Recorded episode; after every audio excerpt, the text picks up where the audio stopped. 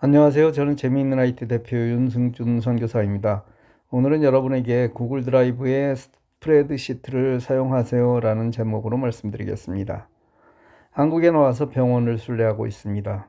방아쇠 수지 수술을 하러 원주 세브란스 병원에 간 김에 발의 감각이 이상함을 얘기했더니 우연히 하체 CT를 찍게 되었고 그 결과 하지 동맥경화로 진단받고 심장내과로 트랜스되었습니다. 거기서 다시 동맥경화 검사, 심장 CT 등 여러 검사를 추가로 하게 되었고 이걸 쓰는 현재는 스텐트 4개를 박는 시술이 끝난 상태입니다. 모든 것이 하나님의 은혜입니다.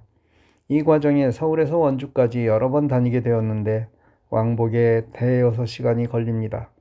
예전에 하루 10시간 운전도 거뜬히 하던 제가 조금 힘이 들다 느끼는 것은 병원이 주는 무게감일지도 모릅니다. 그뿐 아니라 실제 검사를 위해 금식이 필요하기도 하고 서울의 강북 강변도로와 올림픽대로의 교통 체증이 주는 피로감이 더하기 때문일 것입니다. 저는 우리나라에서 PC가 생산되기 전에 컴퓨터를 시작한 사람입니다. 즉, 가장 빨리 컴퓨터를 사용한 사람 중 하나일 것입니다. 더구나 일반적인 사용자가 아니라 컴퓨터를 이용하여 무언가를 만드는 개발자로 살아왔기에 컴퓨터를 가장 많이 사용한 사람임은 분명합니다. 그리고 제가 지켜온 원칙은 프로그램은 불법으로 사용하지 않는다는 것입니다. 반드시 돈을 지불하고 정품을 사용합니다. 물론 오래전 프로그램을 개발했더니 불법 카피로 인해 손해를 본 경험이 있어서이기도 하지만 개발이라는 과정이 얼마나 힘든지 잘 알기 때문입니다. 많은 분이 이 부분에 대해 둔감합니다. 아니, 정확히 말하자면 모른 채 하려 합니다. 친한 누군가가 프로그램을 설치해 주겠다고 하면 못 이기는 채하고 허락합니다. 사실은 불법인 줄 알면서 묵인합니다. 이런 일은 교회에서도 버젓이 성행합니다. 프로그램 가격이 만만치 않다는 핑계를 대며 때로는 불법 사용을 종용하기도 합니다. 이건 분명 잘못된 일입니다. 그런데 여러분이 이 불법에서 벗어나는 길이 있습니다. 구글 드라이브와 함께 무료로 제공하는 프로그램을 사용하면 됩니다.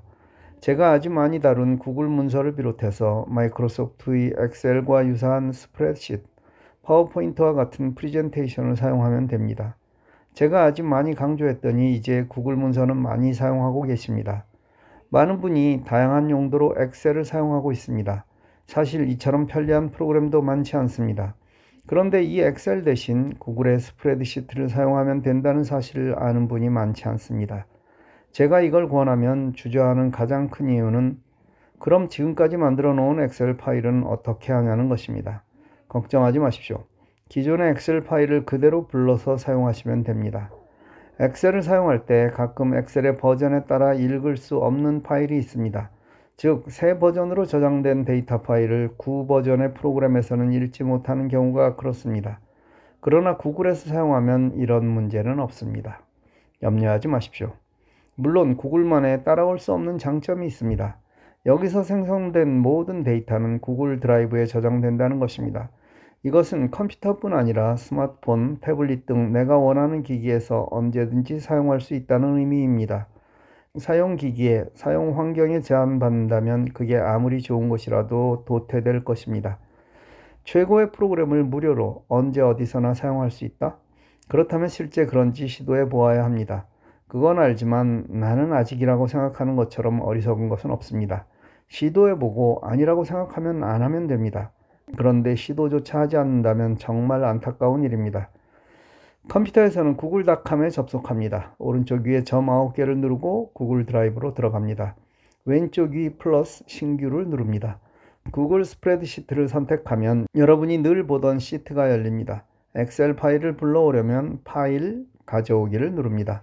만일 그 파일이 내 컴퓨터의 특정 폴더에 있다면 그 파일을 구글 드라이브로 옮기면 됩니다. 파일 가져오기에서 제일 오른쪽 업로드를 누릅니다. 그리고 엑셀 파일이 들어있는 폴더를 열고 해당 파일을 drag and drop 하면 됩니다. 파워포인트 자료도 마찬가지입니다. 이렇게 해놓으면 아주 쉽게 사용할 수 있습니다. 잘 배우는 방법 중 가장 중요한 것은 선생을 신뢰하는 것입니다. 분명히 좋은 점이 있을 것이라 믿고 따라하는 것입니다. 여러분이 바로 그런 분위기를 바랍니다. 감사합니다.